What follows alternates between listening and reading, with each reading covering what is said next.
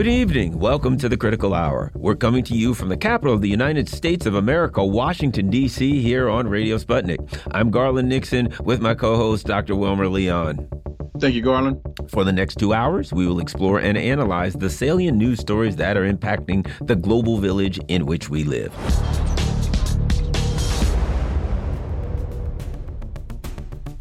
President Biden is taking heat for his protestations against taking territory by force in a UN speech as the U.S. illegally occupies the oil fields of Syria. Also, Russia begins implementation of its partial mobilization. Joining us now to discuss this, we have Regis Tremblay. He's an American citizen, a movie maker who lives in Crimea. Regis Tremblay, welcome back to the Critical Hour. Well, thank you. It's always a pleasure to be with you. Let's start here. You know, we're reading in Western media that, you know, people are in the streets, there's mayhem, madness, and pandemonium, and the Russians are all, people are all upset about the mobilization. You are in Crimea in Russia. What's the status of the mobilization? What is the reaction from the uh, Russian people? Well, first of all, uh, that's all United States propaganda. the fact of the matter is, there have been very, very small protests against the mobilization. That's not surprising. Um, you know, a few hundred people in Moscow, uh, a few hundred people in St. Petersburg or other cities, this is really insignificant. But this is how people have to understand what's going on here in Russia and Ukraine. Since 1917, during the Soviet era, Ukraine and the rest of the Soviet republics were all one. There was intermarriage between Ukraine between all of the republics and Russia, but especially between Ukraine and Russia. These people have brothers and sisters, husbands, wives, grandparents, grandchildren on both sides of the border in this conflict. None of these people want to see this bloodshed of bloodlines. And so it's extremely important to understand how the Russians view this, how Russian people view this. They do not like to see their brother Slavs die. And so it is completely understandable why men, and there are many Russian people who are not happy about this, but who support the Russian Federation in this special intervention in Ukraine. That, that's really what's going on. It's also been reported that there are deserters, Russian young men or men of military age who are trying to flee the country. Um, you know, when I read this, it reminded me of the Vietnam conflict. That was my era when thousands fled to Canada, to Mexico, and other countries to avoid the draft. When Cassius Clay, Muhammad Ali say, I ain't going to go fight over there 7,000 miles away to kill no Viet Cong. They ain't done nothing to me. Well, this conflict in Russia is very different from that.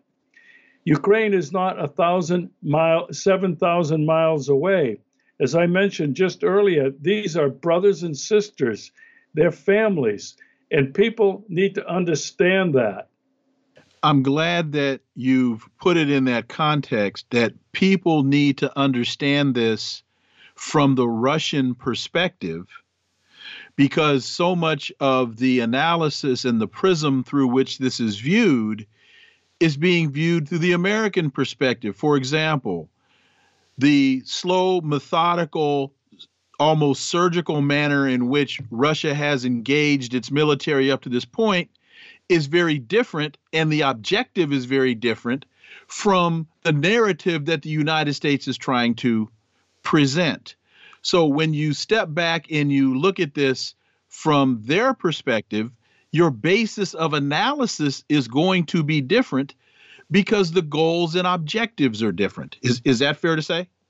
Uh, you're absolutely right. In fact, I just had uh, Scott Ritter on my show this evening. We just finished a few minutes ago, he made this point and made it very, very clearly that the Russian objectives are clearly very different than what is being portrayed in the United States as being weak, as having lost, etc. However, with this recent deployment of another 300,000 troops, and Ritter believes there might be more. This is a game changer. Uh, Russia now is beginning phase three of this conflict in Ukraine, and I believe you're going to see the gloves come off once Russia moves the pieces on the chessboard. It's going to take time to deploy these 300,000 people in positions all along the front lines. So things have really changed with uh, President Putin's speech and his deployment of another 300,000 troops to uh, Ukraine. Russian diplomat slams Biden's UN address in TASS. Joe Biden insisted that Moscow had made overt nuclear threats against Europe and displayed a reckless disregard for the responsibilities of the non proliferation regime. The interesting thing about it is, I read the article, and basically, Regis, if I have a baseball bat and I say, Regis, if you try to shoot me, I will protect myself with a baseball bat. That's not a baseball bat threat. That's simply saying, I'll protect myself. If you don't attack me, I won't have to use the means I have to protect myself. But the spin machine has turned it into as though Putin just said, you know, I think if I'm in a bad mood tomorrow, I'm going to nuke you guys. Your thoughts on the this comment? Before you respond, Garland, can I read exactly what he said? Sure. Yeah, good idea. Washington, London, and Brussels are openly encouraging Kiev to move the hostilities to our territory. They openly say that Russia must be defeated on the battlefield by any means and subsequently deprived of political, economic, cultural, and any other sovereignty and ransacked. They have even resorted to the to the nuclear blackmail. I am not referring only to the Western encouraged shelling of the Zaporozhye nuclear power plant, which poses a threat of a nuclear disaster, but also to the statements made by some high ranking representatives of the leading NATO countries on the possibility and admissibility of using weapons of mass destruction, nuclear weapons against Russia. I would like to remind those who make such statements regarding Russia that our country has different types of weapons as well and some of them are more modern than the weapons NATO countries have. In the event of a threat to the territorial integrity of our country and to defend Russia and our people, we will certainly make use of all weapon systems available to us. This is not a bluff. And, and I, I read all of that because I think the context of that statement is very important. Well, I agree completely. Uh, you know, Putin and and the Russian uh, Federation are basically saying we will do everything we can to defend the motherland. I, I don't know anybody in America who would say, if my country were being attacked by an outside invader or threatened with nuclear war, I don't know if there's an American alive that wouldn't, even pacifists, who wouldn't say, I will hold the line and defend my country. Pete Seeger even sang about that. Now, in terms of Biden and what he was saying, it's so disingenuous. It reminded me of when Obama uh, went before the United Nations General Assembly and said, We are the indispensable nation. We are the exceptional nation. We will always be this. And I will use unilateral force to defend our interests. Biden is basically lecturing the world community about America willing to defend its interests in the world, wherever that may be. And to accuse Russia of holding the world as nuclear hostages is the most insane, disingenuous thing anybody could say. The United States is the only country that has used nuclear weapons. Nagasaki, and Hiroshima, 1945. The United States is the country that has been threatening the world and Russia with nuclear annihilations throughout the whole the entire Cold War. The United States unilaterally has withdrawn from every nuclear arms treaty they made with Russia since the time of Ronald Reagan and Mikhail Gorbachev. The United States is the only country that has held the world in nuclear ransom for these 77 years. How disingenuous, how disgusting, how revolting that Biden, like Obama and Clinton and Trump can get up in front of the United Nations and read the same basic script to the rest of the world. It, it's it, it's beyond belief that they can still do this with a straight face. Well, it gets worse, Regis. There's a, there are worse things. They can even go further than that.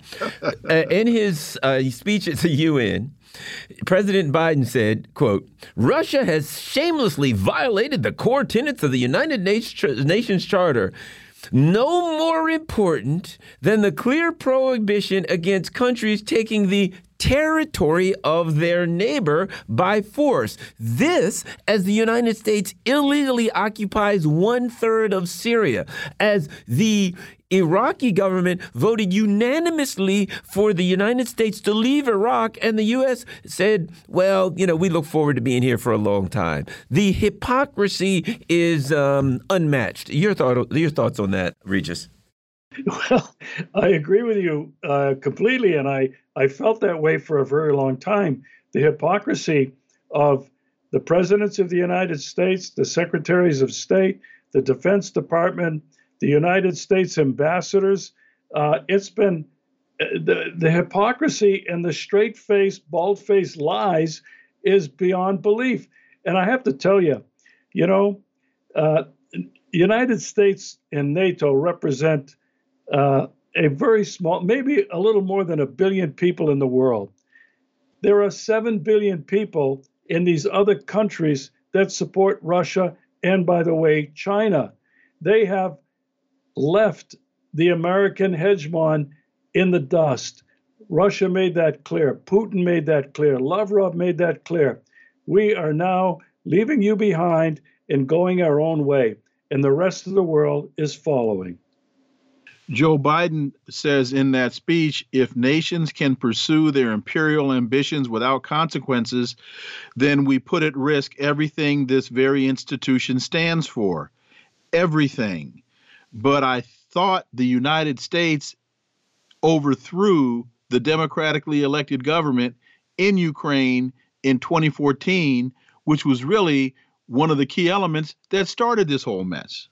Well, uh, you're exactly right. But to, for the United States to say that it has not invaded other countries, you know, there are some 80 documented instances from the beginning of the United States, in 19, uh, 1780s, that the United States has invaded, intervened, committed uh, extrajudicial assassinations, coups, uh, and the, st- the stealing of land and resources from 80 countries around the world. There's hardly a country that has not been affected by this. So, I mean, it, it just defies, uh, it, I, I, don't know, it defies belief, it defies uh, common sense. And, you know, the only thing I can say is I'm going back to it is the rest of the world sitting there at the United Nations looking at Joe Biden saying these things can you imagine what they must be saying to themselves? It's the perfect example of the emperor has no clothes. You know, he's sitting there saying that, thinking that he's looking like the quote leader of the free world, and all the people around him are sitting there shaking their heads like, I know you didn't just make that claim with your record, buddy. All right, well, we've been. Hey, hey Garland. Yeah. Where are the weapons of mass destruction that were supposed to be in Iraq? And what happened to the yellow cake uranium from Niger? Good question. We'll have to check with oh. the New York Times. I'm sure they've oh, okay. got an answer. Okay. Right. they have Thanks. to get it from the from the CIA first. They got to check with oh. Langley and get their answer, and then they can print it. Thank you. We've been talking with Regis Tremblay. He's an American citizen living in Crimea. You're listening to the Critical Hour on Radio Sputnik. I'm your host, Garland Nixon, with my co host, Dr. Wilmer Leon. More on the other side. Stay tuned.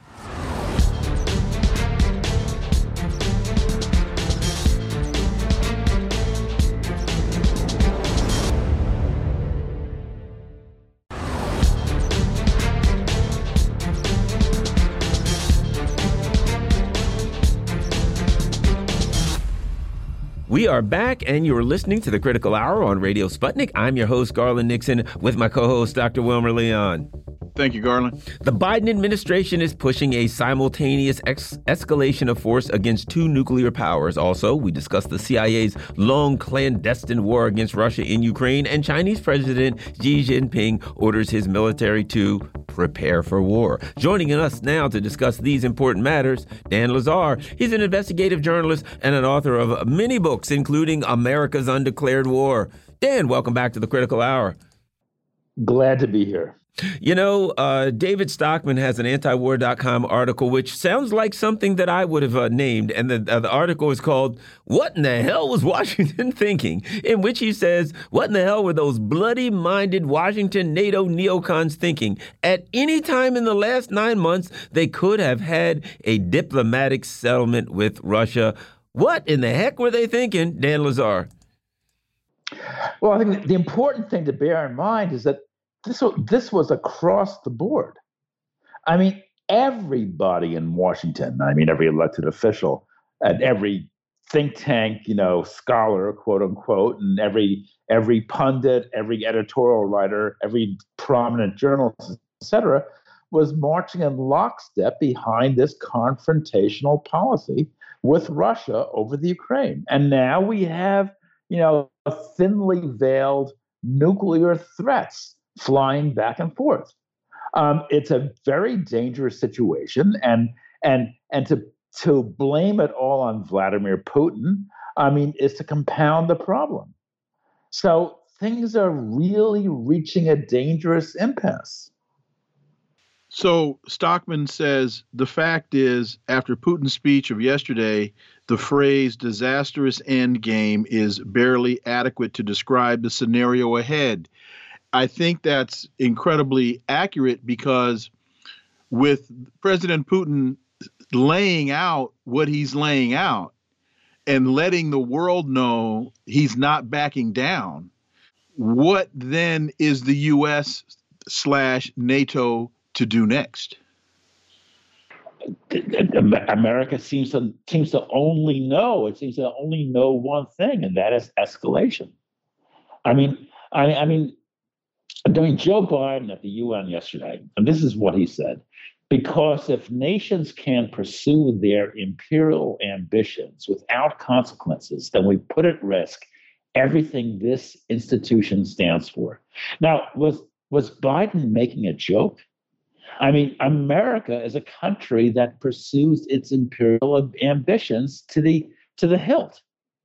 I mean, the the, the westward, the eastward push of of the of uh, of NATO is what precipitated this crisis, uh, and now we're facing the consequences. Uh, that the war is clearly going to escalate, and it'll probably spread as well. And of course, if nukes get involved, well, that's just too that's just beyond imagination. You know, Dan, what's interesting about the article by David Stockman is he goes over the different issues, you know, um, that uh, there, he talks about the NATO missiles in, in, in, Ukraine and, and, and on Russia's doorstep. He talks about the expansion of um, Crimea. And when you start looking at the list of things that he says, it's pretty clear here that the guy has a has a pretty grip of what's going on and that it was easily possible to avoid this through diplomatic means, but that clearly the neocons wanted the opposite. They wanted this war. They wanted to draw Russia into this dangerous situation on Russia's um, border. And now it, it appears to me they really don't know what to do. I mean, Europe is falling apart. Europe, the people in Europe are going to go crazy and tear that place to shreds. And they've created a disaster that they have no idea how to manage. Dan. Well, I, I, I agree totally. I mean, it's a it's an amazingly reckless policy. It's an amazingly self-destructive policy. Uh, but um, but but no, Joe look, Joe Biden came into office with a vow to restore American hegemony. Donald Trump had, in many ways, you know, had retreated from this, you know, this extreme imper- imperialist stance. And I'm not defending Trump because he did a, a, lot of bad things. In fact, if anything, he ratcheted up ten, uh, um, tensions with China. But in certain ways, he tried to pull back, and that just excited the the extreme animosity of the foreign policy establishment. They did everything in their power to drive Trump out of office to, through the phony Russiagate uh, scandal. And then once Biden came in, he came in with one purpose, and that was to restore American hegemony in full. And the U.S. pursued a very aggressive anti Russian policy from the start. If, if, you know, you may recall, I mean, Biden was only in office for a few weeks when he, when he went out of his way to call Putin a killer. You know, he insulted him. Uh, he, you know, he behaved in the most provocative manner possible, um, and and he he refused to to reconsider a NATO policy. He refused to even even entertain any questions whatsoever about Russian security uh, concerns. And in fact, in, in November 2021, last November, the US and Ukraine uh, uh, signed a joint strategy paper whose express purpose was to take back the Crimea. You know, I mean, I've always I've always said, can you imagine if Russia and Syria signed a joint strategy uh, paper uh, to aimed at taking back the Golan Heights from Israel? I mean, the the the, the jets would be would be scrambling within minutes. But the U.S. thought nothing of, of, of pushing this hyper aggressive policy. And the result the following February was the Russian invasion. And, and, and now it's escalating further, all too predictably. Look at it. Wars are very easy to start and very difficult to end. And wars have a built in tendency towards escalation. So that's what we're seeing uh, seeing now. I mean, we're actually seeing seeing uh, the nuclear threats being bandied about, and Russia is mobilizing 300,000 more troops in order to you know to to turn this thing around.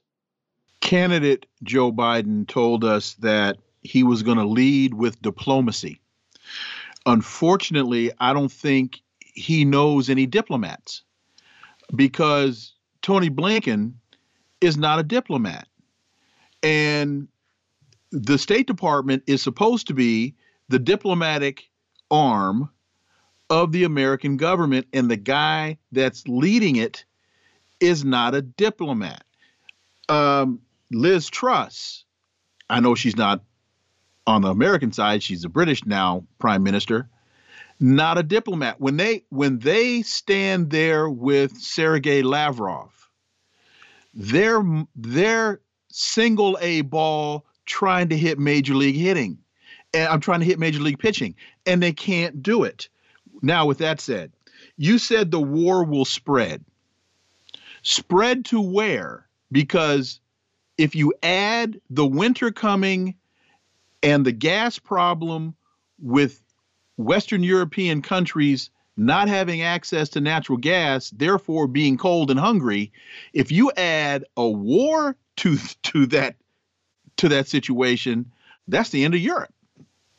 Well, well first of all, the um, the, uh, the Ukrainians are pushing the U.S. for longer range missiles, missiles with ranges of two to three hundred miles that will allow the Ukraine to strike deep within Russia. For the moment, uh, the Biden administration is saying no, but I don't think that it'll stay no forever. And certainly, if Russia escalates things, as it almost certainly will, I think the temptation for Biden will be to say yes. So the war will therefore spread to Russia itself. If the war spreads to Russia itself, Russia will have a, a powerful incentive to strike at logistics centers in countries like uh, Romania or Poland. These are the areas where the where the materiel, the NATO materiel for the the uh, Ukrainian forces is assembled before being distributed. So Russia will have a, a, a, powerful incentive to strike at those. So I mean, all, and, and I agree. If you add to that the the deep economic distress which is taking hold in Europe and an increasingly unstable political situation, um, as we've seen in Sweden and we're likely see, likely to see next week in, in Italy, uh, when far rightists uh, take power, I mean, the situation is explosive, but it it's predictably explosive. It's all too predictable. I mean, they should have known where this would lead, but they didn't pay attention. Hey, Garland, this uh, this conversation reminds me of I I don't know how many months ago it was. You and I were talking about the meeting, the first meeting between uh, Macron and Putin when they were sitting at that very long table, and and Putin told Macron, if you back this NATO move, I'm sending a missile into Paris, and this whole conversation just just reminds me of that of that conversation. Well, let's things things are you know things are bad enough, uh, uh, Dan. Let's make them worse.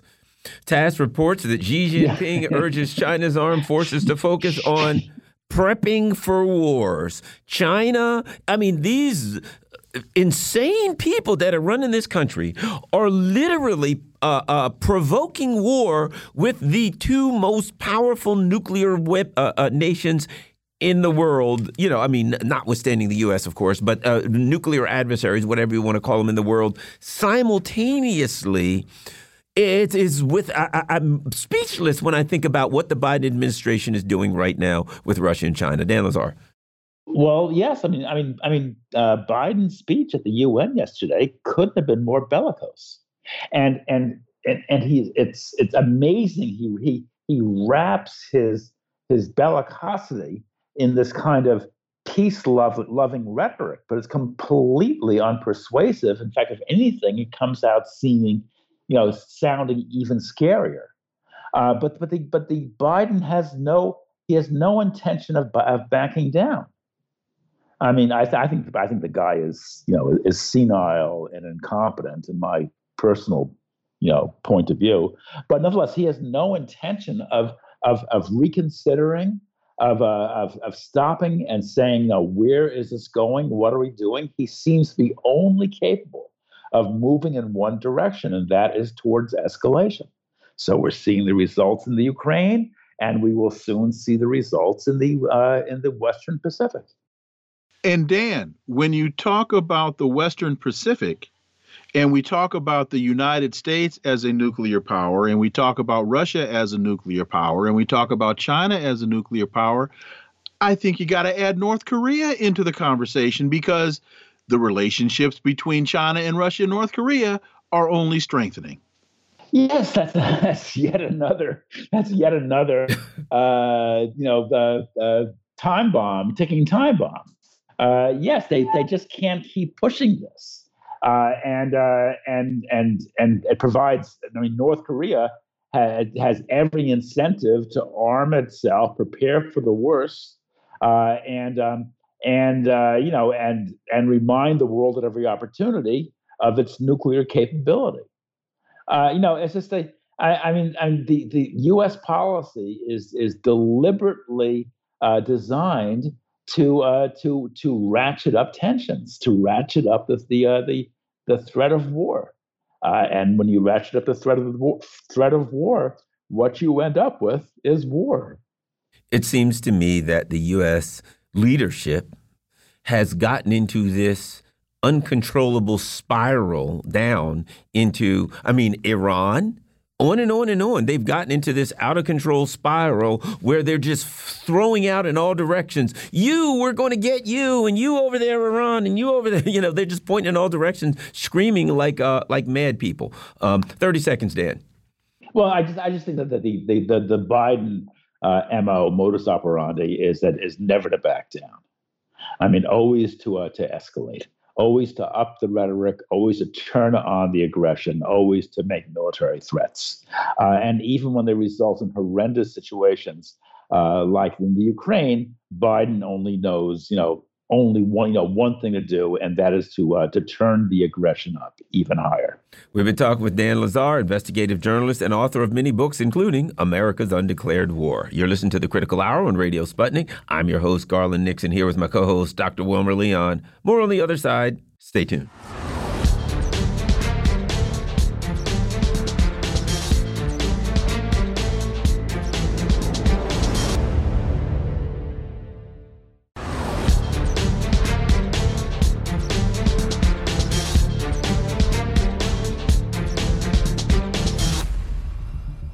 We are back, and you're listening to the Critical Hour on Radio Sputnik. I'm your host, Garland Nixon, with my co host, Dr. Wilmer Leon. Thank you, Garland. South Korea's new president was caught on a hot mic criticizing the Biden administration with expletives. Also, the U.S. military uses Chinese hardware for many components of its high tech weapons, and pushing China away could cost them dearly. Joining us to discuss this and more, we have KJ Noh, a peace activist, writer, and teacher. KJ, welcome back to the Critical Hour. Thank you. Pleasure to be with you. Well, I guess I don't know if this goes under the comedy section here on Radio Sputnik or what, but I find it interesting and I want to get your take. South Korea's Yoon Suk Yeol's foul mouthed criticism of U.S. caught on hot mic goes viral. The leader made crude comment referring to Joe Biden's drive to increase funding to the Global Fund, which would require congressional approval. Your thoughts, KJ Noh. Well, you know, the president of South Korea is actually a walking hot mic. And it's only the ruling class here that is surprised by that. But essentially, what happened was that he was expecting a large summit, a major summit with uh, Joe Biden uh, on the sidelines of the United Nations General Assembly. And this is because the Yoon administration is really, really concerned about the IRA, the Inflation Reduction Act uh, legislation. What this does is it eliminates the $7,500 tax credit for electrical vehicles made outside of North America. And this will essentially uh, seriously damage South Korea's EV market, which is EVs exported from South Korea into the United States. So South Korea is really, really unhappy about this. They see this as a betrayal by the United States because they're bending over backwards to support U.S. policy against their own interests. And now that they're seeing that the U.S. is, uh, you know, uh, stabbing them in the back anyway. And so he wanted a full summit with Joe Biden. But instead of getting a full summit, he was given a, a glad handing drive drive by summit uh, with uh, with Biden, which lasted all of 48 seconds. 48 seconds. And when that happened, he got nothing for it. You know, he had to come up to the drive up window of the White House, and then they gave him a big, fat, juicy nothing burger. So he was really, really pissed off. So as he was walking away, he said, if those FUCKERs in the US Congress don't pass the Global Fund bill, how will Biden live down this SHIT face embarrassment. So he was really, really pissed off. And he really, you know, seriously, uh, you know, uh, trash talked uh, the U.S. Congress as well as Joe Biden. Now, why did he do this? Probably because he's still pissed off at Joe Biden's you don't even exist handshake at the NATO summit. Uh, you know, he did a tit for tat by trying to ice out Nancy Pelosi when she came over to South Korea. And uh, you know, I think that uh, he is feeling the disrespect and reacting. And as soon as he feels disrespected, I think that he will run closer and closer to China, which is undermining U.S. Uh, geopolitical strategy. It's working against their own interests because they were actually elated when Yoon was first elected because he had promised in a foreign uh, affairs article to hand U.S. foreign policy to them on a silver platter. This seems to be what I'd call a Groucho Marx diplomacy. I, I came to say I must be going in terms of his uh, drive-by handshake with uh, with Yoon, and I was going to ask you if this was really in retaliation for Yoon's not uh, meeting Nancy Pelosi at the airport and basically uh, snubbing her while she was in South Korea. But to the bigger point, it seems to me that the Biden administration is is focusing its attention in the wrong areas. This whole thing with Yoon at the UN to me is really a waste of time when he should be focused on President Xi and President Putin and trying to stop World War III. Uh, he seems to be getting distracted by silly things and not focusing on the big things. Yes, you're absolutely correct. I mean, if you know, this is a real opportunity for Xi and Biden to meet and have a real sit down discussion. Instead, he's distracting and trying to work with his, you know, minor partners, quisling subordinates. And this is what the Biden administration has spoken of when they talk about these kind of minilateral, bespoke alliances that they are going to use to combat and tie down and bandwagon against China. It's not working that well. I mean, certainly, as you point out, uh, Yoon Suk Yeol was extraordinarily disrespectful, uh, perhaps justifiably so, to Nancy Pelosi. If you recall, Pelosi did this, uh, you know, she practically triggered, almost triggered a war with China over Taiwan. And then she landed in South Korea right afterwards. And I'm sure that she expected some kind of rousing Shiro's welcome, you know, with a parade, etc. But she was greeted with nothing, not even a meeting with top staff. And President Yoon Suk Yeol refused to meet with her in person. He was 15 minutes away. He refused to meet with her, say he was on vacation, which is absurd because in South Korea, political affairs never go on vacation. And then to rub in the insult, he went to a theater performance and he treated the performers to a lavish banquet that lasted late into the night, which Nancy Pelosi was not invited to, not even for dessert, where it's reputed that they served gourmet chocolate ice cream, which Nancy Pelosi loves.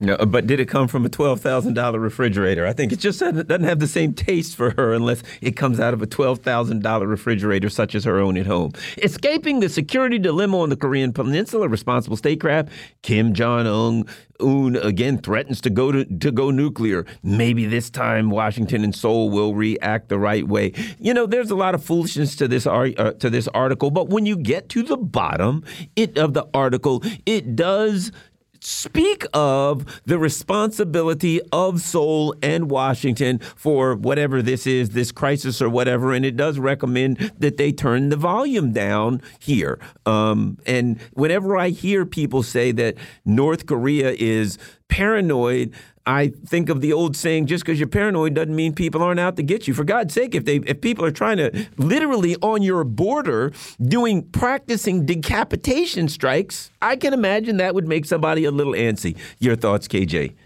You're absolutely correct. You know, the first thing I would say is that uh, regarding North Korea, I think it's more accurate to say um, no matter how paranoid they get, it's never enough because the U.S. is constantly scheming to uh, overthrow, dismember, and has specific plans to decapitate the North Korean leadership, which they rehearse once or twice every year uh, with massive military uh, exercises. But uh, North Korea has always sued for peace. Uh, you know, a peace treaty was signed in 1953 or armistice, which was supposed to be followed up by a peace treaty. Actual negotiations for a peace treaty. And within 24 hours of signing the armistice, the U.S. essentially declared, you know, the efforts for peace null and void, and it's militarized the peninsula ever since. The armistice required the removal of all foreign troops. All Chinese troops left. U.S. troops still are there in the tens of thousands. And you're absolutely uh, correct. This creates an unbearable security dilemma where North Korea has to constantly escalate. Uh, otherwise, it will face existential destruction, which it has been threatened with on many occasions, including nuclear war. I mean, Colin Powell said that he would turn North Korea into a charcoal briquette, which is unthinkable for a country which had, what, 50,000 uh, gallons of napalm doused on it uh, for three years. So I think that uh, the North Korean policy is one of nuclear deterrence. That nuclear deterrence is a complex game of signaling because sometimes that deterrence is signaled through ambiguity and indeterminacy. And then in some situations, removing all ambiguity strengthens your position. North Korea's deterrence is a very, very weak one. It's actually a suicidal one. Tim Beal, a scholar of North Korea, calls it the Samson option. The only way they can use it is uh, as an act of suicide. And so the clearer that North Korea signal its determination for deterrence ahead of time, the better it is. And that's why it has passed legislation uh, saying that it will respond with nuclear weapons if it is attacked strategically. And to that point, as the United States looks at its deteriorating relationship with China, as the United States looks at its ongoing provocation with Russia and President Putin's uh, response yesterday, does the United States, with that, have to factor North Korea into that dynamic as well? I think you should always factor North Korea into that dynamic. North Korea is nothing to be trifled with. And as I pointed out, in the early moments of the Cold War, when the contestation between the US and China escalated, North Korea was the first point of engagement, the first conflict. And when they fought, they fought the US to a standstill with the help of the Chinese.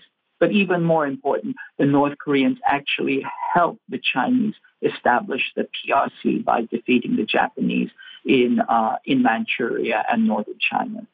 China decoupling could shoot Pentagon in the foot. Made in China pump magnets, magnets found in F 35 fighter jets underscore deeper U.S. supply chain issues in rare earth metals and chips. The bottom line is this this is an article from Asia Times, and that is we all need to kind of make it together. And the U.S. is pushing this false narrative that somehow the U.S. can push away the commodities king in Russia and the industrial king in China and still make it. And this is is just an example that will go all through our society, the things that we would need if we were to decouple from China. Your thoughts, KJ? You're absolutely correct. Decoupling is not possible. At least decoupling within a modern industrial state as it stands is not is not possible. You are not going to be able to enclose uh, and uh, separate U.S. Uh, manufacturing and U.S. Uh, consumer economy or military economy from anything China makes. I've said this before. Donald Trump wanted to pursue decoupling, and he did that because he was a neo-mercantilist who doesn't understand economics and because he's a real estate baron. And in real estate, there is no such thing as a significant supply chain. Land has no supply chains and a building has a few hundred components. But your average car has 30,000 components and a jet fighter has 350,000 components. Take a guess how many of those components are made in China. And you'll have a sense of how difficult it is to exclude China from uh, a manufacturing process. The thing is that what's absurd here is that the fear was that China would weaponize its monopoly on rare earth metals by, uh, you know, creating uh, a blockade of them against the United States. But this is actually worse than that because the U.S. has essentially blockaded itself from Chinese products, a little bit like the way that U.S. Uh, the EU sanctions on Russia have, you know, created an energy catastrophe for itself. So the U.S. is continuing to do this, and it just simply doesn't understand the foolish and the self-defeating nature of this. Uh, Rare earth magnets do not have any capacity to send back transmission or listen in on U.S. Uh, you know, uh, U.S. electronic uh, signals. But the fact that the U.S. wants to create this, uh, you know, lily white, uh, virgin, you know, uh, industrial supply chain is simply it's an ideological fantasy that has no grounding in the real world. KJ Noh is a peace activist, writer, and teacher. You're listening to the Critical Hour on Radio Sputnik. I'm your host, Garland Nixon, with my co host, Dr. Wilmer Leon. There's more on the other side. Stay tuned.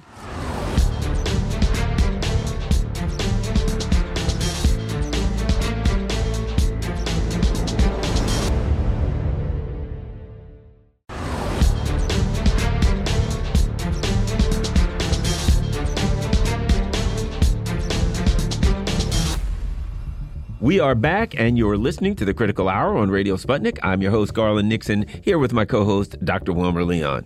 Thank you, Garland. Ray McGovern argues that the U.S. public is being brainwashed into accepting an ex extinction level war against Russia. Also, we discuss how Russia's partial mobilization will change the dynamics of the Ukraine military crisis. Joining us now to discuss this, we have Ray McGovern. He's a former CIA analyst and co founder of Veteran Intelligence Professionals for Sanity. Ray McGovern, welcome back to the Critical Hour. Thank you very much. Ray starts off, and you'll find his article, Brainwash for War with Russia, September 22nd, on antiwar.com. Ray writes Thanks to establishment media, the sorcerer apprentices of advising President Joe Biden, I refer to Secretary of State Antony Blinken. National Security Advisor Jake Sullivan and China Specialist Kurt Campbell will have no trouble rallying Americans for the widest war in 77 years, starting in Ukraine and maybe spreading to China, and shockingly, under false pretenses. Ray McGovern. Well, thanks for letting me comment on this. Uh, as I read that sentence again or hear it read to me, I hope I'm wrong. You know, I hope that it's not going to be so easy this time to deceive Americans into entering into a much more risky, a much more fateful war. Um, there are some polls recently that Americans don't want to get into another war. I mean, hello, does that sound reasonable? Uh, actually, they're pretty good polls, and um, the question is whether they can be, whether they'll be able to see through the media this time, as they were unable to do before the war in Iraq, whether they can see the truth, and that's of course why I decided I would write this article and adduce some truths that they will not have seen in the major media that are concrete evidence and that lead to an, to an explanation as to what we're faced with today. I guess the final thought on that is that's your job and that's my job. You know, to the degree we can have some success, and, also the listeners and readers of, of your of your station, if we if we have put our backs to it, right, and and if we really uh, let it all out and try to educate our friends and neighbors and everybody else, maybe we can overcome. Uh, I'm not sure. I don't like to be pessimistic, but it didn't work last time. You know, I want to leave open the possibility that it won't be so easy this time, especially given the stakes involved. Well, Ray McGovern, you are a man of faith, and it seems as though you are leaning on your faith to, with to, to generate your optimism. Because the thing I wonder, as you talk about the polls and you talk about Americans not wanting to go to war, my question is does that opinion matter now? Because it really seems to be that the elected representatives aren't listening to their constituents and they're particularly the Democrats are ignoring their base and they're siding with the military industrial complex. And that makes me think about the uh, uh, I think his name is his last name is Calhoun. He's the, the CEO of uh, of Boeing, and he was asked in 2020 who did it, did it matter to him who won the election between Biden and Trump, and he said no, it doesn't matter because we're going to get paid anyway. So your thoughts? Uh, the, a don't confuse the Americans with the facts. Please don't do that. And again, the opinions seem to matter less now than they did before. Well, Wilmer, I suspect you're right, and that's why I that's why I wrote this thing as I did. Uh, since then, I have learned of these polls, and uh, you know, hope springs eternal. Uh, I sort of resist the appellation of optimistic. I'm, I'm not optimistic. Can be, you know, with these idiots running our policy. It's not the Russians. It's it's the reckless, feckless Biden and Sullivan and that crew. So yeah, I'm equally pessimistic. All I'm all I'm trying to do is hold out some hope that if you and and Garland and I and all your listeners do their job, well, we can, you know, there's still six, seven weeks before the midterm. We can float our representatives and say, look, you don't know about this because it's not in the mainstream media, but hey, this McGovern, look, he's got three little things that show that it's like Cuba. Like, you know, I mean, hello. Uh, let, let me. I was watching the UN Security Council debate just an hour ago. Okay, and uh, it, this thing leapt out at me. Joseph Borrell, you know, the uh, foreign policy guru of the European Union. Okay, what does he say? He says, We do not believe in spheres of influence. We believe in the free choice of smaller countries. Well, uh, he's taking his cue from Blinken, who said, I reject the concept of spheres of influence. Okay, all right, okay. So, on, on those grounds, John Kennedy was dead wrong in illegally putting a quarantine around Cuba, threatening to invade it, and saying, "No, no, you're not going to do this." I mean, this is threatening the use of force. He he he saw an existential threat to our country. I don't know of anybody, and I was around. I was in the army then. I don't remember anybody that gave a second thought to what Kennedy did. Okay, it was an existential threat. These missiles, we didn't know at the time that they were armed with nuclear weapons, but they were. Okay, these missiles were an existential threat to us. Now, can't people sort of, aren't people bright enough to, to kind of realize that, you know, in those days, there'd still be 20, 30 minutes before those missiles uh, could reach the US from Cuba. Now, missiles shot from Romania, where there are emplacements for them already in place, constructed, in Poland, where they're almost finished, they can reach by Putin's own warning, they can reach Moscow in seven to 10 minutes. That's for cruise missiles, which are rather slow. Uh, hypersonic missiles, five to seven minutes. Give me a break. Can't we understand?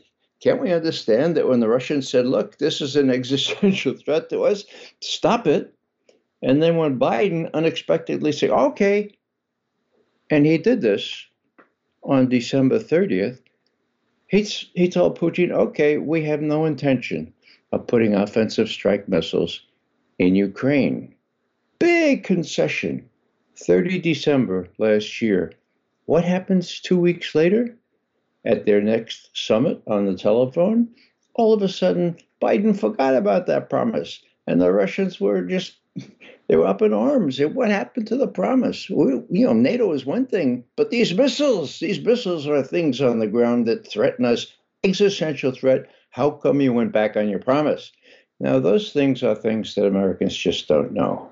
What they know is that Putin is evil, that all Russians are evil, that they're genetically evil, for God's sake. And, you know, I finish with this little quote. I wish it were funny. Uh, it's uh, you know Will Rogers, the humorist from a century ago. He says, "Look, the problem, and this is please pay attention here." Will Rogers, okay, quote: "The problem ain't what people know; it's what people know that ain't so. That's the problem." End quote. And that's the problem we face now. And if we go with Joseph Borrell and his benighted view that a small country like Ukraine can allow medium range ballistic missiles to be in place pointed toward Russia. Well, he just didn't know much about the real world. And again, the analogy with Cuba is precisely correct. Existential threats to major nations call forth call forth very strong measures. Kennedy got it out of get, got us out of that without a war.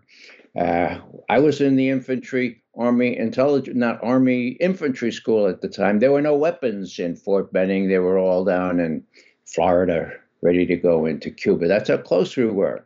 So, can't we understand, or maybe we just don't want to, that by putting those missiles right up on the on the Russian border, that was an existential existential threat. And I think we have to give Putin the benefit of that. I think he really and truly does think that his primary duty is to defend his country. And I give him credit for that. And if I were in his his shoes, uh, you know, I don't like to be hypocritical. I, I don't like to, you know, say, I'm, you know, he's done a terrible thing. I don't know what I would do, were I faced with this kind of existential threat. I know what my idol did. His name was John Kennedy. He was the guy that got me down to Washington in the first place. I applauded him for doing that. What Putin did, well, uh, just understand why he did it, please, and not to jump to uh, the fact that all Russians are genetically evil. You know, I do want to ask you this because to me, you can't have this con uh, this conversation without bringing China into it. Xi Jinping, President Xi Jinping, recently it's been reported said to his military, you know, and his people, you know, prepare for real war.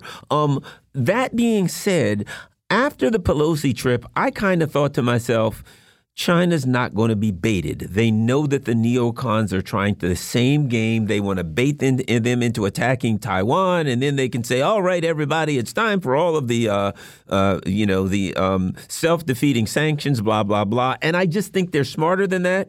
Um, but at any rate, your thoughts on bring you got to me when you talk about these existential threats and what the U.S. is doing on the border of other world powers. You have to bring in China. Ray, your thoughts? I agree. Uh, China is incredibly important. I've been singing that tune for two years now and having trouble getting people to listen. Um, China is in, uh, all in with Putin on these things. And they've made it clear that this is a departure in their policy of resisting each and every infringement on the sovereignty of another country, they've given what I've called, they've given Putin a waiver on Westphalia. Okay. So they, they now say, uh, we judge each action of that kind, quote, on its own merits, end quote.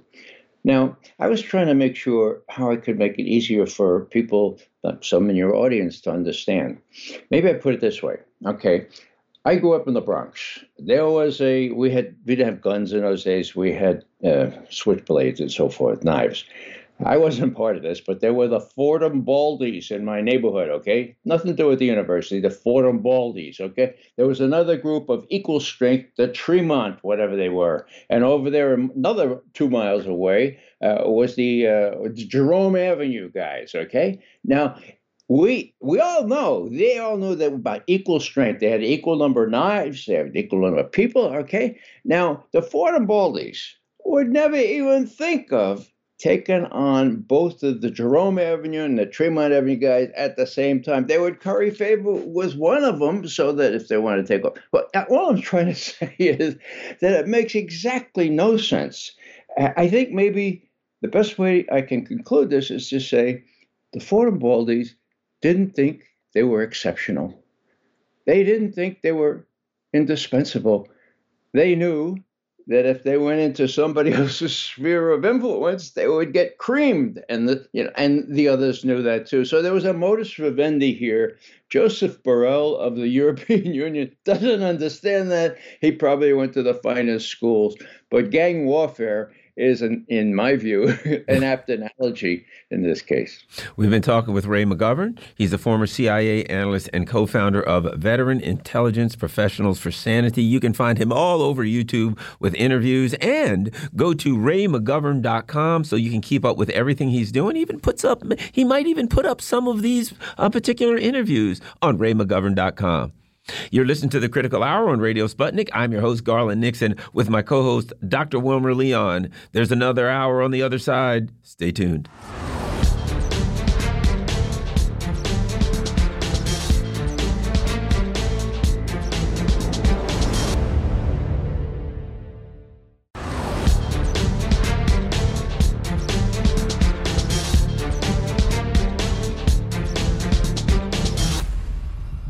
We are back, and you're listening to the Critical Hour on Radio Sputnik. I'm your host, Garland Nixon, with my co host, Dr. Wilmer Leon. Thank you, Garland. President Biden is taking heat for his protestations against taking territory by force as the U.S. illegally occupies the oil fields of Syria. Also, a new probe finds that the Israelis deliberately assassinated Shireen Abu Akleh. Joining us to discuss this, we have Laith Marouf. He's a broadcaster and journalist based in Beirut, Lebanon. Laith, welcome back to the Critical Hour. Thank you for having me. According to um, Joe Biden, Russia has shamelessly violated the core tenets of the United Nations Charter. And this is a big one no more important than the clear prohibition against countries taking the territory of their neighbor by force. You know, Laith, I guess it's only your neighbor you can't take by force. I guess Libya or you know, uh, uh, uh, uh you know, uh, Serbia and and uh, God forbid Syria. All of those you can take by force, but but but your neighbors that's apparently the only one you can't take by force, according to Joe Biden. Your thoughts your thoughts on this madness, Laith Marouf? Oh yeah, definitely, and of course there's Cuba that was a neighbor of the United States that the United States attempted to invade. Uh, Palestine, course, how about Palestine? Palestine, Iraq, of course. Right now we're uh, you know reaching almost 20 years since the invasion of Iraq and the death of a million and a half people because of that war, uh, that illegal invasion, uh, an invasion of a country that is uh, not threatening uh, your territory, that is not authorized by the United Nations Security Council, is the highest uh, form of war crime uh, and crime against, hum- against humanity. And the, the United States and NATO have been doing this since the collapse of the Soviet Union, and we can actually, you know, because a lot of uh, talk out there right now is about World War III. If you want to be truthful about it, World War III already started mm-hmm. uh, with the invasions of uh, Iraq, Somalia, Yugoslavia.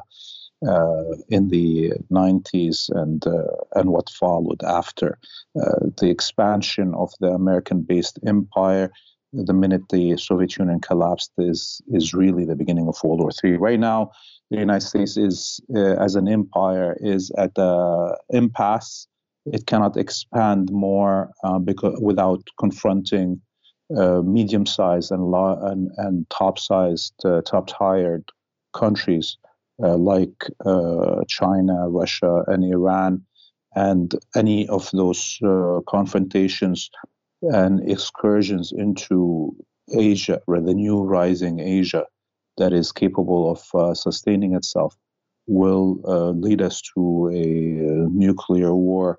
The threat is already obvious in, in Ukraine and Taiwan, um, maybe now even in uh, Western Asia with a possible war with between Israel, uh, the Zionist colony, and uh, the axis of resistance uh, looming in the horizon.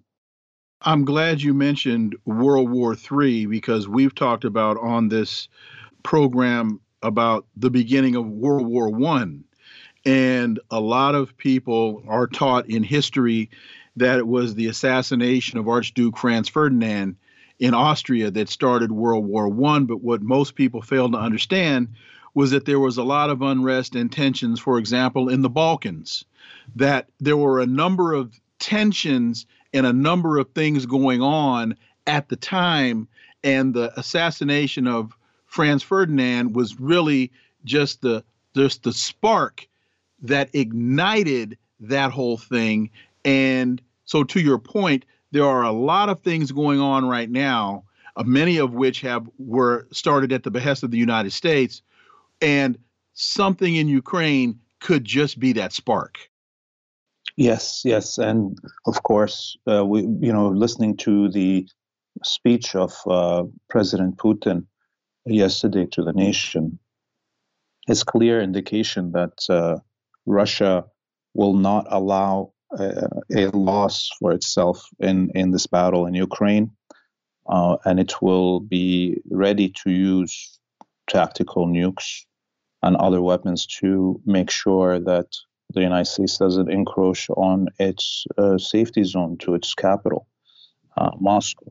And so here we are at a situation where the United States has uh, completely lost control of the message. The rest of the world, by the way, this is it's crazy. I'm I'm, I'm currently in Montreal in Canada, and I can tell you the uh, news bubble that uh, people live here, the total blackout of uh, reality is uh, overwhelming. I mean, not only, for instance, you know, the, the, the you know, looking at how the case of somebody uh, trying to access information or relay it in in this sphere here in uh, the West is practically impossible.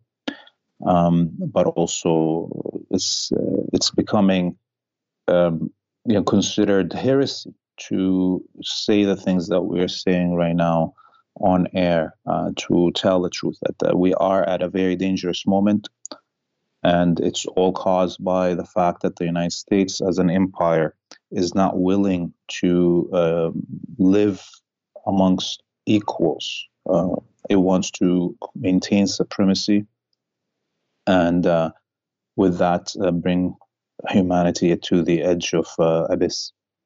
Yeah, and and you know, the, uh, as far as the nuclear part, you know, as I see it, Russia said, "Look, if you try to take out our country, we will util we will utilize anything that any means that we have to defend ourselves. I don't think there's a country in the world that would do that. You know, that wouldn't do that. So while the mainstream media in the West says, "Oh, they threatened us with nukes," well, wait a minute. If I say to you I have a knife. I don't want any trouble, but if you try to beat me up, I will use it to defend myself. And then you say, well, he threatened me with a knife. Actually, I didn't. Quickly to that point, if you go back to, people need to go back to August, and I think it was Tony Blinken that mm-hmm. first broached the subject of nuclear weapons being used in the region and said the United States uh, well, um, the United States would do it if if if, if it needed to. Uh, in fact, what he said was the United States would use nuclear weapons to protect our interests. He didn't go. even say anything about people or anything like, yeah, well, you know, if we feel, and we don't even know what Tony Blinken's interests are. Apparently, they have nothing to do with you and I and average people in America, Wilmer. At any rate. Shireen uh, Abu Akleh, a new probe finds that Israeli forces deliberately killed the journalist. You know, um, Alaith, I don't think, I mean, it's great. We need those probes, but I don't think we needed a probe. I think we already knew that. But apparently, there are actually forensic investigations now that are showing that. And there are people saying we need an international criminal court probe. But I do think that one of the things that this is going to demonstrate is that so many of these international entities, like the International Criminal Court, are captured by the U.S. empire, and they aren't really worth the you know the the the the, the time it would take you to ask for an investigation. Laith Marouf. Oh yeah, I mean, look, this story of uh, the journalist Shireen Abu Akleh, which was one of the most famous uh, journalists working from Palestine for the last uh, three decades in the Arabic world. She had a huge status, and she was, uh, you know, assassinated live on television. Um, you know, it's funny. One of the things that the Zionists attacked me on here in Canada and claimed made me anti-Semitic was a um, presentation at the beginning of uh, one of our events that we were holding for um, uh, uh, you know mapping out a anti-racism strategy for the broadcasting sectors here in Canada. Uh, it you know the event happened just a few days after the assassination of Shireen Abu and we had a statement in the beginning condemning uh, the Zionist calling for assassinating her, and they claimed that basically me um, reading that speech uh, condemning the assassination of this uh, journalist uh, is is evidence to my hate to Jewish people. Um, so here we have, of course, uh, finally uh, a report that proves exactly what Palestinians have been saying since she was assassinated that this was a deliberate assassination. It's a show of force uh, to threaten any Palestinian that is trying to tell the story of uh, the resistance and the violence being uh, meted on on our people for the last hundred years. Similarly, when when we use the word Jewish supremacy or Jewish white supremacy to describe Zionism, um, and this is what Palestinians have been saying for the last hundred years. Again, now we have the B'Tselem, the largest Israeli human rights organization, uh, you know, stating clearly that uh, Israel is built on Jewish supremacy and maintained through it uh, as a colony, and, and, now it's a full apartheid. Um, the, this assassination is a sad story. Um, it also shows how irrelevant media production is in the West because the journalists in the West, all of them, uh, have refused to basically uh, stand up for Shireen Abu Akleh and Palestinian journalists that are being killed on a daily basis and, and thrown in jails for uh, their work on the front lines of uh, human liberation. Uh, two things. One, the report also found the forensic report that was done also found that not only did the Israeli sniper assassinate her, but the military then prevented civilians from coming to her aid. And the second point is that this report was presented in The Hague, the seat of the International Criminal Court. So, and so her family has asked the ICC to open a new investigation. Now, I know that the United States is not a is not a member of the ICC, or I don't believe that it is. So, what's your what's your feeling on where this goes from here? Look, uh, all these bodies, as you said um, in this introduction, uh, are captured by the imperial order. You know, Washington D.C. being the the capital of that imperial order. Um, but that doesn't mean that we shouldn't take these cases to these venues. It's similar for the work that I do and that I'm trying to do right now, battling in the uh, broadcast commissions uh, for rights of uh, indigenous and racialized peoples and or battling right now for freedom of speech and uh, against twitter and so forth. These are venues that are colonial um, but the, the least of it, the, the worst outcome that could ha- happen from challenging the ICC to take on this case of Shireen Abu Akleh is that the ICC shows itself to be a captured, uh, useless venue that cannot bring justice uh, by uh, either refusing to do the work and or uh, you know going on the side of the Zionists. And the best outcome would be that this ICC takes on the work and finds uh, the Zionists to be guilty of uh, assassinating a journalist on purpose. Now, you see what I mean? So the battle is to take it, take on our enemy in every venue, every field, not make, uh, not allow our uh, enemy to have uh, any rest anywhere, whether we're on air, writing, in academia, in in labor unions, in uh, in the venues of of, of supposed law and, and justice, and on the battlefield on the ground. This has to be a complete, uh, you know, strategy. This is how liberation works. And yes, I have no trust in the ICC, but I definitely uh, wish uh, that the family of Shireen Abu Akleh continues on their push uh, to uh, you know show the whole world how the whole justice structure is created by the imperial order are nothing uh, but a facade for colonialism and injustice. Laith Marouf is a broadcaster and journalist based in Beirut, Lebanon. You're listening to the Critical Hour on Radio Sputnik. I'm your host, Garland Nixon, here with my co host, Dr. Wilmer Leon. There's more on the other side. Stay tuned.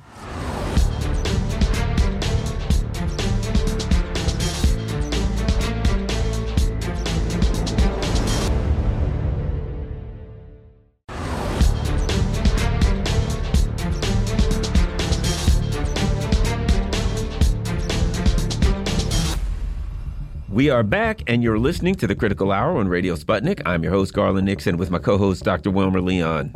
Thank you, Garland. As the U.S. claims that Nicolas Maduro is a dictator, his PSUV party approval rating is triple that of all other parties combined. Joining us now to discuss this is Alex Suarez. He, he was a regional election observer last year for the Venezuelan elections, and he's a co founder of North Florida's Hands Off Venezuela organization. Alex, welcome back to the Critical Hour. Thank you for having me.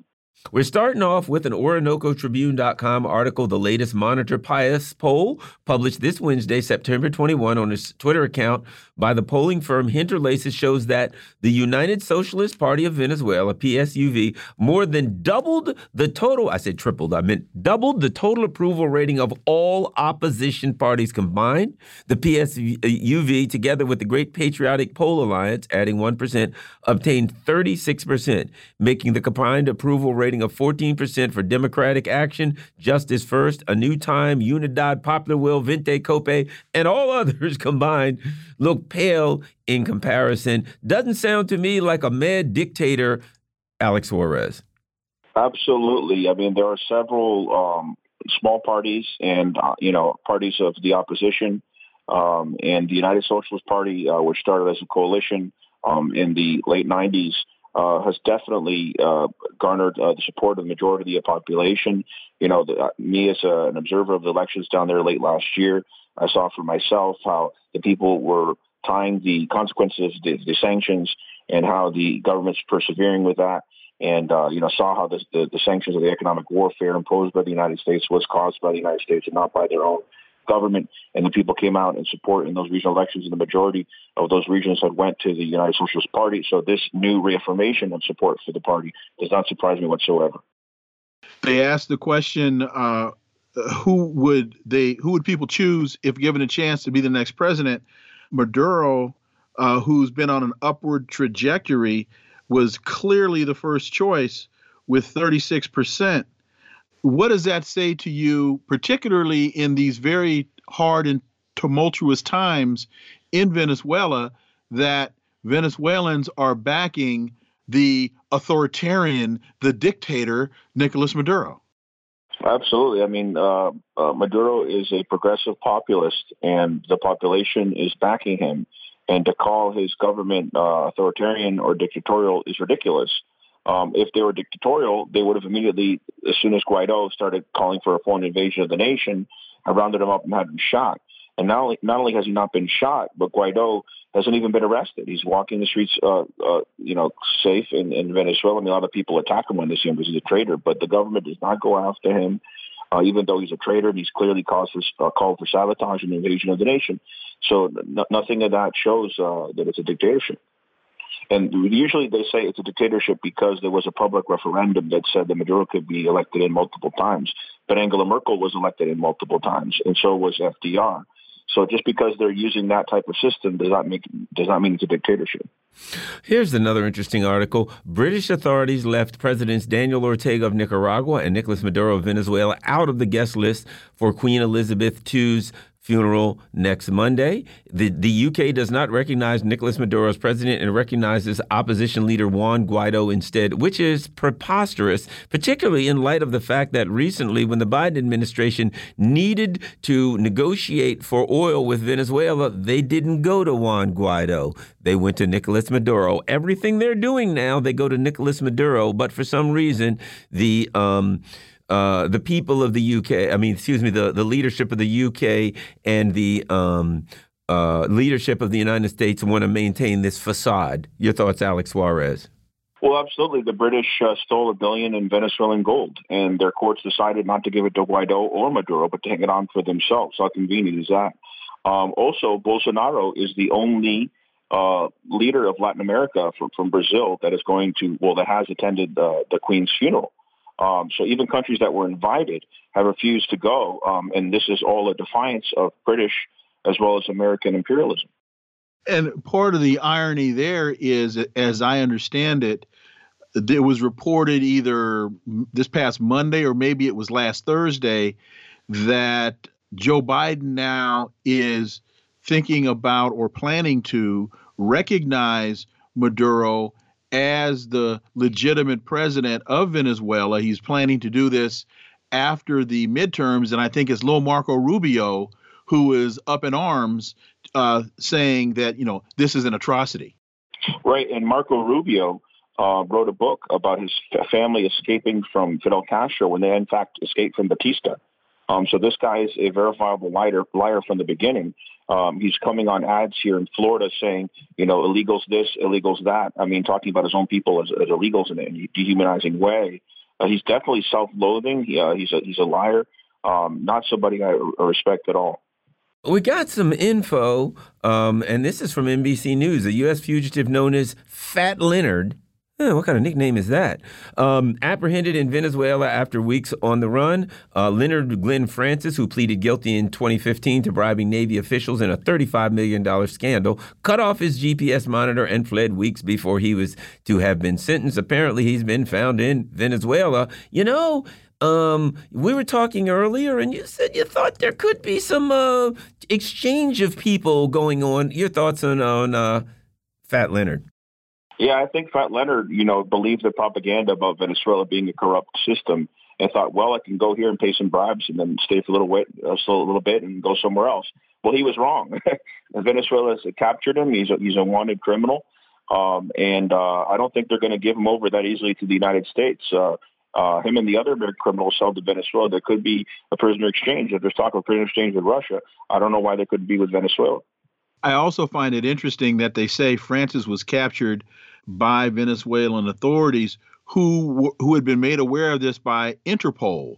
So that so instead of the United States making a direct plea for this guy, to me this shows the international involvement that Venezuela is not is not nearly as isolated as the United States is trying to make it out to be and that President Maduro is operating as a leader and is operating as a part of the world community even though the United States keeps trying to put him in virtual exile. Absolutely and you know the, the illegal holding of ambassador the Venezuelan ambassador Alex Saab by the United States uh, you know, you know that's somebody that they could definitely look at uh, doing an exchange with. Um, and Interpol is basically an instrument of the U.S. empire. I mean, Interpol was used against Alex Saab originally when he was in a stopover on a diplomatic mission in Cape Verde. Um, so it's not that the Venezuelans aren't cooperating with Interpol, but I don't think they're going to be that willing to hand them over to the United States until a deal is reached. Uh, you know, Wilmer, ever since I saw this article, I had to, I just had a feeling I wanted to say, hey, hey, hey, it's Fat Leonard. uh, um, so, uh, uh, looking at this now, here's a question I have. For the last several years, the United States um, sanctioned um, Venezuela's economy to the point where at one point they literally lost 99% of the gross domestic product for uh, for for Venezuela. And they and the US's response was, "Oh, look at Maduro. He's terrible at handling his money. Uh, you took all but 1% of it. How good can you be with handling 1% of what you made before?" But in the last quarter, the first quarter of this year, Venezuela's economy was the fastest growing in Latin America. It grew 17%. But for some reason, I don't hear them now saying, well, that Nicolas Maduro sure is good with the economy. He's got the fastest growing economy in, uh, in Latin America. There seems to be radio silence on that, Alex. Well, yeah, the press secretary said the same thing that the press secretary said under Trump that uh, you know that Venezuelan migrants are escaping communism. They say nothing about the economic warfare or the sanctions. You know, they're complaining about Venezuelan migrants that were sent uh, by DeSantis to Martha's Vineyard, and that is upsetting. But what they're not talking about is these people were escaping the results of U.S. economic warfare that, that affects everybody within the Venezuelan society, that has killed over 100,000 people, according to the UN. And that's a very, very important point because just today on NPR, they were interviewing uh, some of the Venezuelan migrants, and the the impression that they were leaving you with was that these people were fleeing a dictator. Absolutely, some of the migrants themselves have been manipulated to believe that. I don't. I, I doubt that all of them think that way. Uh, but if you look at the reality, it's U.S. foreign policy in Central and South America uh, that is resulting in a lot of these people leaving. And you see a lot of people voting left, voting anti-imperialist governments in throughout Latin America now as a response uh, to the suffering from the from the pandemic and the suffering from U.S. sanctions. The people want an alternative, and they're starting to believe in the left populist leaders like Maduro, Ortega, et cetera, uh, as an alternative to for their society. And it looks to me like that the the expansion and the growth of left leaning um, countries in uh, Latin America are going to be beneficial for all because Venezuela in the past, when Hugo Chavez was there, they helped the poorer countries. They helped Cuba. They helped the countries that are being oppressed by the U.S. empire. And I would suspect as Venezuela's oil gets back on, you know, on the market, as they start getting money again, that you could probably expect that Venezuela will go back to helping the Haitis and the um, and the Cubas of the world. Absolutely. I mean, the reason given by Trump why the uh, sanctions against Cuba were increasing was their alliance with Venezuela. Um, and they took advantage of the, the, lack of oil being given or sold to Cuba uh, at favorable prices by Venezuela uh, to try to drive a wedge between the two nations. But it did the opposite. Uh, both nations are in solidarity with one another and with other progressive Latin American nations, and they're standing up to the U.S. empire, and the people are responding to that by no longer voting in neoliberal or, or right-wing leaders, but uh, opting for the left anti-imperialist governments in the majority of the region of Latin America.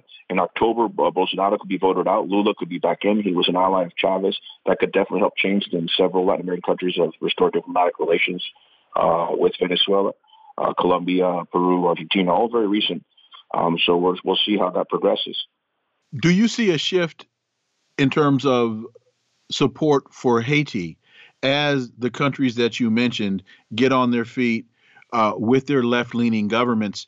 Could Haiti become a uh, a rallying cry where a number of these countries come and provide support to Haiti uh, uh at the dismay of the United States? Absolutely. The, the sanctions don't just hurt the Venezuelan people, they hurt the people of Haiti, they hurt the people of Cuba who aren't able to get access to the Venezuelan oil that they had before. And the people in Haiti know this. They're intelligent people. When they go out and they protest, they have signs of Maduro and they want to reach out to their Venezuelan comrades. They don't have signs calling for um, military invasion like sellouts from Guaido, who only represent a small fraction of the of the Venezuelan people. So the Haitians, the Cubans, they, they know what's going on and they're all united against the economic warfare that's being imposed on them. Alex Suarez. Hey, Alex, where can people go online to find you, follow you, stuff like that? Yeah, I'm on Twitter under Al R. Suarez. That's A L R without the middle initial, Suarez, S U A R E Z. Um, like I talked about last time, I wrote a book recently called The Diplomat on the Alex Saab case. It's also available in Spanish. So I'm just trying to get the word out. Hopefully, Alex Saab can be free, all the political prisoners can be free, and that these vicious sanctions end. Alex Suarez is a regional election observer uh, last year for the Venezuelan elections, and he's co founder of North Florida's Hands Off Venezuela. You're listening to the Critical Hour on Radio Sputnik. I'm your host, Garland Nixon, with my co host, Dr. Wilmer Leon. There's more on the other side. Stay tuned.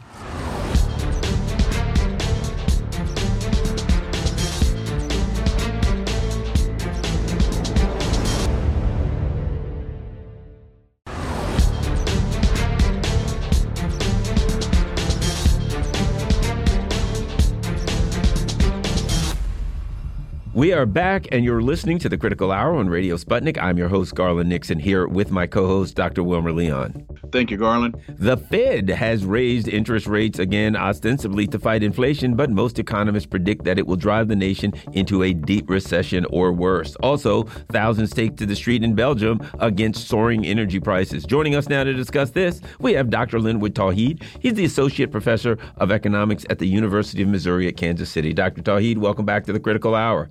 Thank you.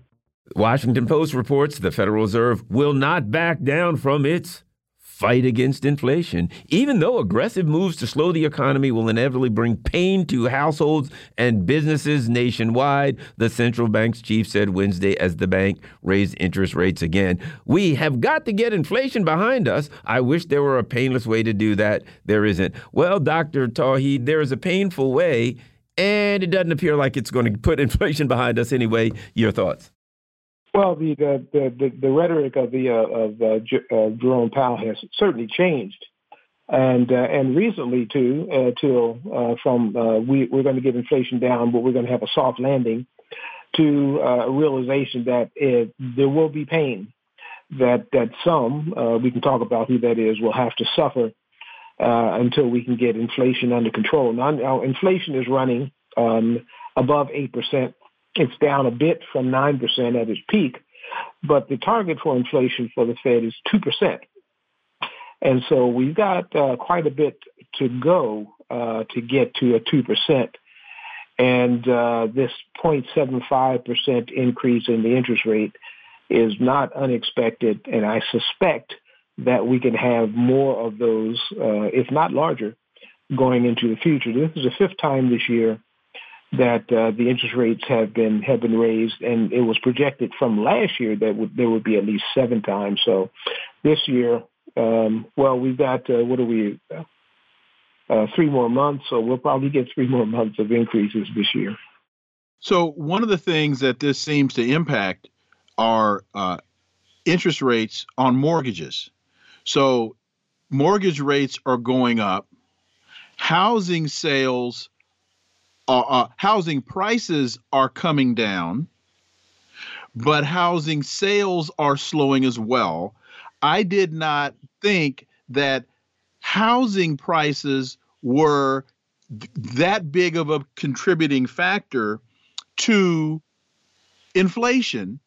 And this is also impacting the rate on credit cards.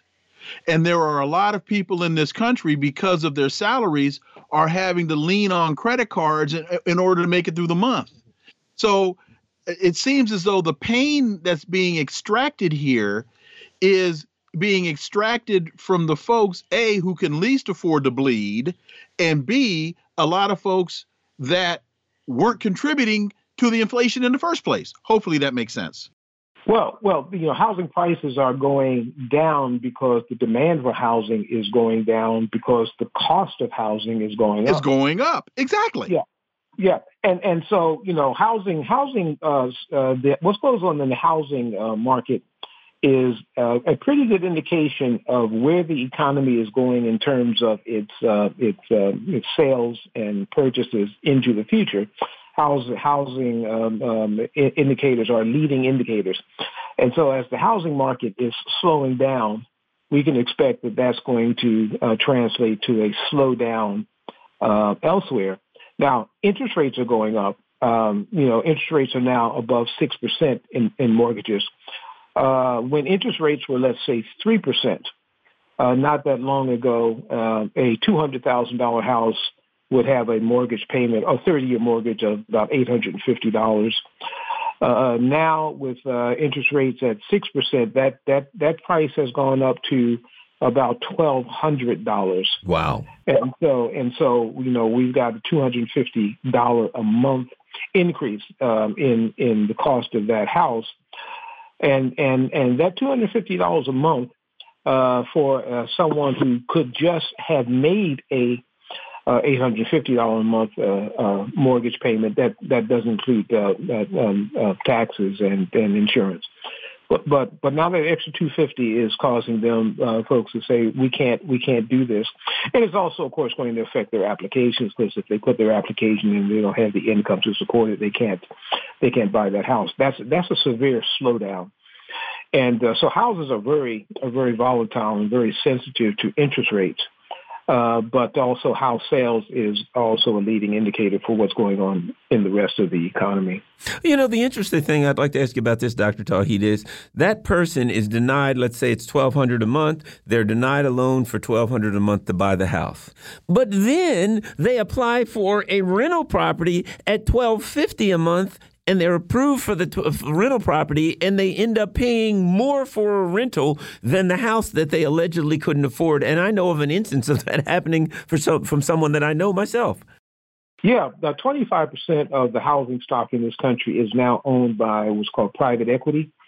Uh, these are these are companies that took advantages of, of, of foreclosures, for example, uh, to buy up property to rent. And, and, and you're quite right. The rental on, on that property would be would is, is very likely or, or often uh, higher than the mortgage itself. It may not be higher than the mortgage and insurance and taxes, but higher than the mortgage itself, which means that persons who are now paying rent are not uh, are not uh, building equity. They're not uh, saving through their house, and and so they are in greater economic uh, distress than they would be if they were able to stay in their homes, but they can't afford them. Another inflation stress, rising cost of senior living homes, strained families. Elder care facilities are raising prices and adding new fees, straining older Americans and their families who step in to help. They're hitting they're hitting everybody at every turn. Yeah, this this increase in senior living costs is is out of out of control. We're talking about an example in the story of uh, someone's uh, monthly bill being raised by seven hundred and fifty dollars Uh, and uh, having having that happen in in, uh, uh in, a, in, a, facility more than once this in 2022. Uh, you know, if you are a senior, you're on fixed income, you're Social Security and maybe a pension. Um, then you know, seven hundred fifty dollars is something you can't afford. So families are having to take their their loved ones out of senior homes uh, back to other facilities. And this particularly affects uh, uh, persons who uh, are in, who have uh, Alzheimer's or dementia, uh, because it is a tremendous stress on families to be able to take care of, of, of persons uh, in that situation. one interesting note as I was looking through this is that there's recent evidence that Alzheimer's research, in fact, has been fraudulent. That the the, the, the cause of, of Alzheimer's uh, which was reported uh, in uh, some research uh, 30 years ago, in fact, was, was manufactured. And, and so there's been, uh, you know, all kinds of Alzheimer's medications out there, but uh, but they're not they're not effective because the reason for Alzheimer's is really not understood. And so this is not, of course, affecting seniors, but it's also affecting their family members. And um, one of the things that that uh, I think that people may know is that um, there is a in cost of living increase for Social Security. That's that's based on the inflation rate. And in uh, last year and and this year, uh, because of the high level of inflation, there's been about a 10% increase in in Social Security payments. However, that is an average Social Security or, or cost of living payment. It doesn't take into account the fact that seniors have an even greater cost of living increase as exemplified by this by this example. Uh, Dr. Tauheed, could you just um, talk a little bit about the impact that this has on the transference of wealth? Because if if if there's an elder member of the family that now has to burn up all of their assets in order to stay in a facility, that's money that isn't being transferred to the next generation. Right, absolutely, and and uh, we, we we talked about housing, and much uh, much of the transfer of wealth uh, in this country is through housing, right? The ownership of housing being inherited by by children. Well, now if that's out of reach, uh, then then that transfer of wealth is not happening, and then we have a drawdown of savings because of of uh, the need to uh, take care of larger uh, healthcare expenses or, or, or, senior living expenses. That's not only out of the, the seniors' um, uh, wealth or savings, but it's also now drawing money out of their families' savings to be able to take care of them. And so this is not only a, a not a transfer of wealth, it is a negative transfer of wealth that's occurring here. Oilprice.com reports thousands of people protested against soaring electricity prices and cost of living in the Belgian capital, Brussels, on Wednesday, which also happens to be the de facto EU capital, following a similar protest the day before in Slovakia and early this month in the Czech Republic. Um, we find that according to AP, citing a Belgian media poll, media poll, at a time when electricity and gas bills have nearly doubled from a year ago, 64% of Belgians of concern, are concerned they might not be able to pay their energy bills. Dr. Tauheed. Yeah, and, and, the protests that are happening in Brussels, in Belgium, is not just uh, among Belgian citizens. Persons are coming from all over the EU to the EU capital in Brussels to to protest uh, because of high energy car, uh, prices. Uh, Slovakia and the Czech Republic uh, are not only are not the only countries in which there have been protests over over energy costs, and some of these countries the energy costs uh, have gone up more than double. Uh, a couple of interesting phenomena. There, there, there is, at least in the Belgian case, a left-right coalition that has uh, built to to to do these protests. It's not just persons on the left politically or right politically who are protesting. It's it's it's everyone except the middle, I suppose, that that's protesting these um, these uh, increased energy costs. Uh, some of them are are not in favor of continuing the sanctions uh, against Russia because uh, for the for Ukraine uh, because of those of those energy costs. And uh, it, there's an indication that this is not only, of, course, among these few countries in Europe, but about of 198 co- countries that have been surveyed uh, in terms of, of, situations of unrest, uh, the, these 198 countries, half of them have seen increase in, in civil unrest as a result of energy uh, in, increases in energy costs. This is this is a worldwide phenomenon. It's not simply limited to Europe. And we've got Italy led by the far right might mean for Europe. And these protests that we're seeing in places like Belgium, I think, give an indication into what's fueling this. And uh, we have just about a minute. Your thoughts on where this is going? Yeah, Italy is is is going to see a changeover of its government from the Mario Draghi uh, left to uh, Meloni and Salvini right. Uh, it's expected that they will they will win uh, a majority of the seats and therefore will have a right uh, government in Italy. Um, that this is the first time in Italy that we've seen a we will see a far right government since Mussolini, uh, which is which is um, um, an indication of how far right Italy is going. Italy is probably going to be further right than most countries in, in, in Europe, but other countries are also expressing, uh, seeing a rise in the far right as a result of these energy costs and the opportunity to uh, replace current leaders with with leaders who may have a different position on the sanctions. Remember, Mussolini, uh, one of the things that was uh, a positive for him, if you can think a positive for fascism, is that he kept the trains running on time. And so people are, were concerned about their, the economy then, and they're concerned about the economy now. We've been talking with Dr. Linwood Tauheed. He's an associate professor of economics at the University of Missouri at Kansas City.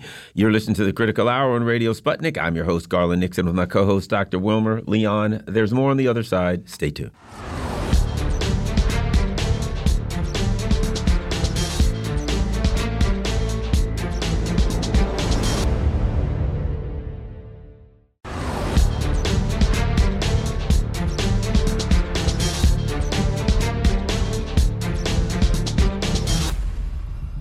We are back, and you're listening to the Critical Hour on Radio Sputnik. I'm your host, Garland Nixon, with my co host, Dr. Wilmer Leon. Thank you, Garland. The people of Ghana mark the birthday of Kwame Nkrumah. Also, we discuss the U.S. agenda of hegemony in Africa. Joining us now to discuss this story, we have Dr. Gerald Horne. He's a professor of history at the University of Houston, Texas, an author, a historian, and a researcher. Dr. Horne, welcome back to the Critical Hour. Thank you for inviting me. ModernGhana.com reports that Ghanaians are marking Kwame Nkrumah Memorial Day today with a statutory public holiday. The day is set aside to remember and honor, honor Ghana's first president, Dr. Kwame Nkrumah. Your thoughts on that, Dr. Gerald Horne? Well, it's understandable. Kwame Nkrumah uh, was the first leader of post independence Ghana circa 1957 until he was overthrown with the complicity of the U.S. intelligence agencies in 1966. And I should also say the complicity of the then U.S. ambassador, Franklin Williams, a former high ranking official of the NAACP. Uh, Kwame Nkrumah had been educated in the United States of America, not least at Lincoln University in Pennsylvania, a historically black college. He was very close to many black Americans, including W.E.B. Du Bois, Paul Robeson. Uh, in fact, as you know, invited W.E.B. Du Bois into residing in Ghana circa 1961, where he died in 1963. There is now a memorial to Du Bois and his late wife, Shirley Graham Du Bois, as well uh, in Ghana. Uh, there were a host of Black Americans who flocked to Ghana post 1957 and helped with nation building but that kind of Pan Africanism ran afoul of the U.S. authorities and also ran afoul, it's fair to say, of local elites in West Africa as well. Kwame Nkrumah was a Pan Africanist insofar as he devoted considerable attention to trying to liberate the rest of the continent, uh, housing exiles from Southern Africa in particular. You may know that the founding father of modern Zimbabwe Robert Mugabe uh, met his spouse, to be known as Sally Mugabe, uh, in Ghana. She was a Ghanaian national. Uh, Kwame Nkrumah campaigned on behalf of Congolese independence.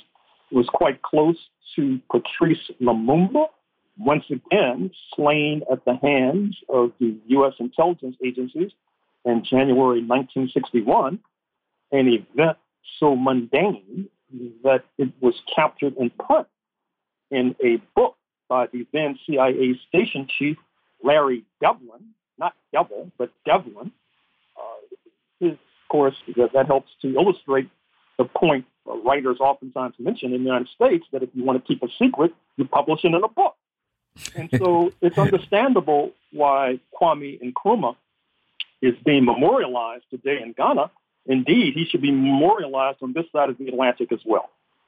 Uh, talk about a little bit about the relationship between Nkrumah and Dr. King, because I, I, believe that uh, his speech, "The Birth of a New Nation," Dr. King's speech, "Birth of a New Nation," was based upon the the the the liberation of Ghana, and it's also very ironic that Elizabeth II would pass uh, right before this celebration because in in in the birth of a new nation king talks about the involvement of the portuguese and the involvement of the british in colonizing the continent.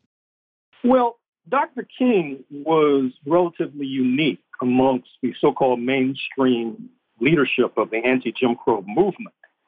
The leadership of the naacp as suggested a moment or two ago oftentimes were hostile, if not neutral, towards the idea of African liberation.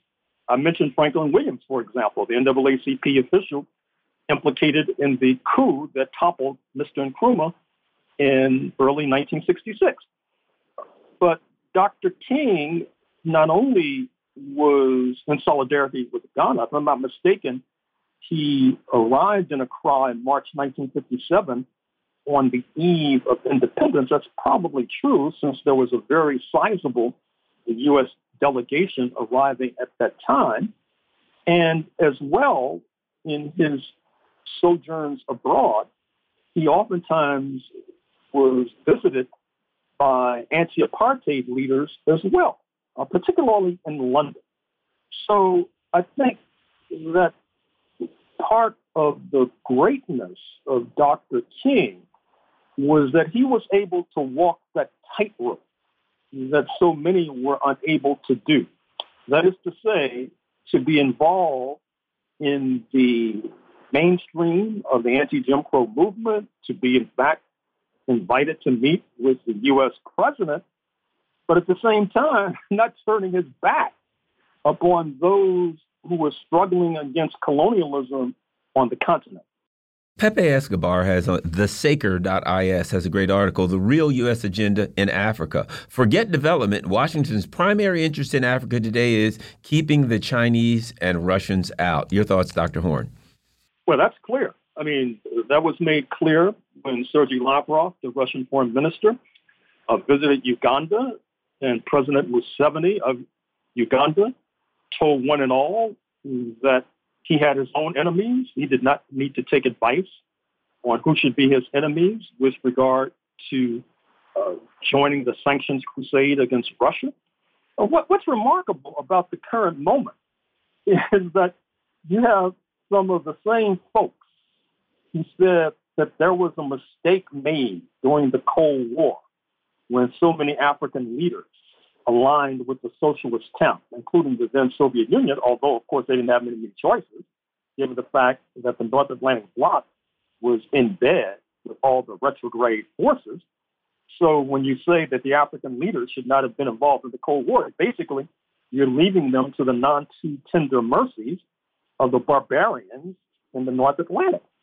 But now, with this uh, new Cold War erupting, some of those same folks are saying, oh, no, no, Africa should join this new Cold War. I'm not sure uh, what led to this 180 degree reversal.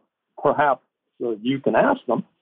But in any case, uh, this situation now is more dire for the North Atlantic bloc because with their boycott of Russia, that means they're turning more towards Africa for energy, Algerian natural gas. We just saw the New Deal brokered with Nigeria and natural gas with pipelines leading thousands of miles to southern Europe, uh, titanium from South Africa, etc. And so, to the extent that this boycott of Russia continues, and it appears that it'll continue indefinitely, uh, not least because I'm not sure if Moscow sees these North Atlantic customers as being reliable, well, then that means that there will be more reliance upon Africa. And once again, I think that that sheds light on why, in remarks not necessarily drawing attention at the United Nations made by President Biden, uh, he opened the door to African representation at the top table as a permanent member of the United Nations Security Council. I think that on the one hand, it reflects a certain kind of weakness of the North Atlantic countries. They feel they need backup to confront the Moscow Beijing axis, supplemented by the Shanghai Cooperation Organization and BRICS Brazil, Russia, India, China, South Africa. And it also is a bid to try to solidify the control or at least access to the vast and ample natural resources of Africa. Uh, we shall see what unfolds.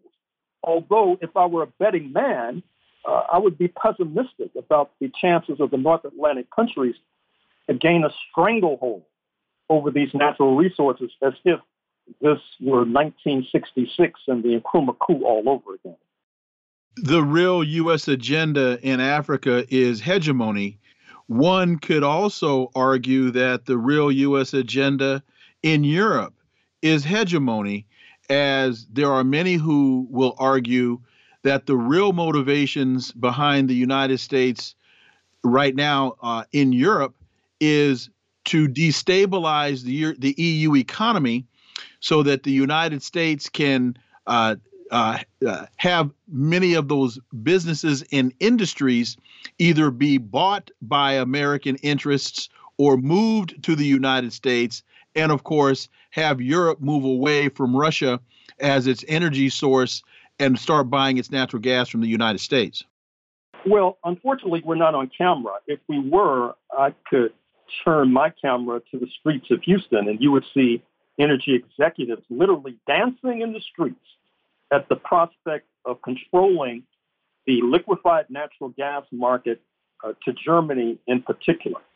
Uh, I should add the important footnote that the region where this liquefied natural gas is being exported from, speaking of the corridor leading from southeast Texas into Louisiana, you've had a number of explosions of late uh, at these port facilities, although there has not been keen reportage of what went into that and what it really suggests.